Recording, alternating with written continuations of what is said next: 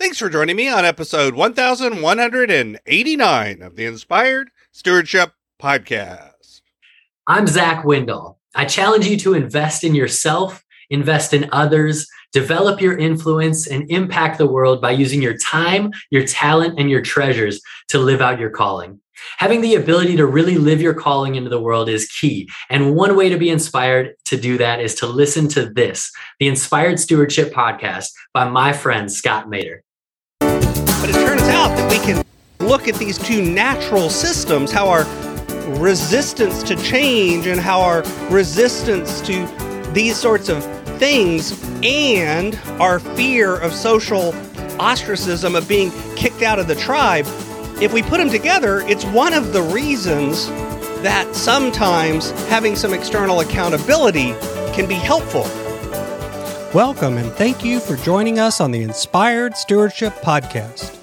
If you truly desire to become the person who God wants you to be, then you must learn to use your time, your talent, and your treasures for your true calling. In the Inspired Stewardship Podcast, you will learn to invest in yourself invest in others, and develop your influence so that you can impact the world.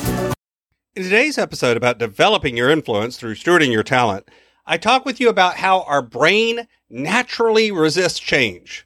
I talk about how the link between intrinsic and extrinsic pressure can be used to hack that connection for success.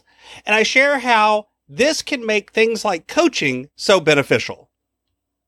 You've heard me talk about developing your talent, and one of the best ways to do that is through books. But if you're like most people today, it's hard to find the time to read. And that's why today's podcast is brought to you by Audible. Go to inspiredstewardship.com slash audible to sign up, and you can get a 30-day free trial. There's over 180,000 titles to choose from, and you can pick one and listen your way to developing your talents via Audible. That's inspiredstewardship.com slash audible to get your free trial and listen to great books the same way you're listening to this podcast one of those things that happens to all of us is there's times that we want to make a change. We really know that it's important to make a change in our life. It may be something about our diet. It may be something about our time, our money, our relationships, whatever it is. We want to make a change. We want to do something different. But our brain has a natural resistance to that change. I call it inertia inertia, we all know the laws of physics, or most of us do. And the law of inertia, most of us remember the first part, which is an object in motion continues in motion until acted upon by an outside force. But the other part, which is an object at rest, continues at rest until acted upon by an outside force, is equally important and change our body, our systems, what we're doing has a certain level of inertia to it. Whenever we want to start exhibiting a new habit, that old habit has a drag, a resistance to that change. And it takes force, it takes energy being put into the system to make that change. Equally as well, here's what's interesting. Our brain is also remarkably good at getting used to new conditions. So if something does change, maybe you get a pay raise, suddenly you're making more money. Initially, there's some excitement, some joy, some feeling of, yeah.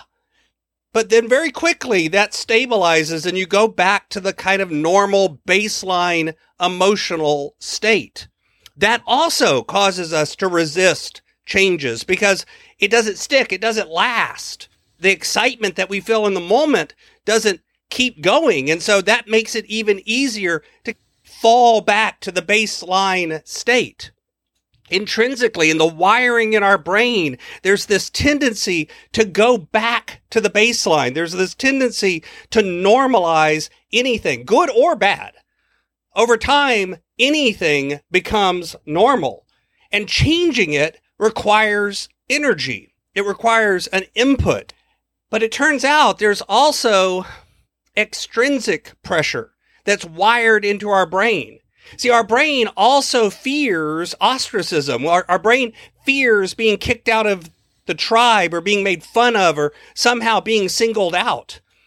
See, if you think about it, that's one of the reasons that people are often afraid of public speaking. It's why many of us have that dream of somehow showing up in a foolish situation, showing up for the final exam with no pants on and that kind of thing.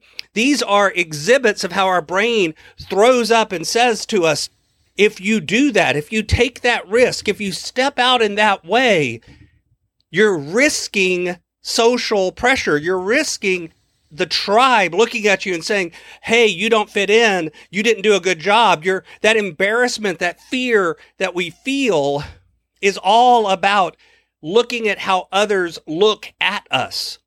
And we have this fear that's built deep inside of the wiring of our brain that others somehow their judgment, their view, their opinion of us is so important.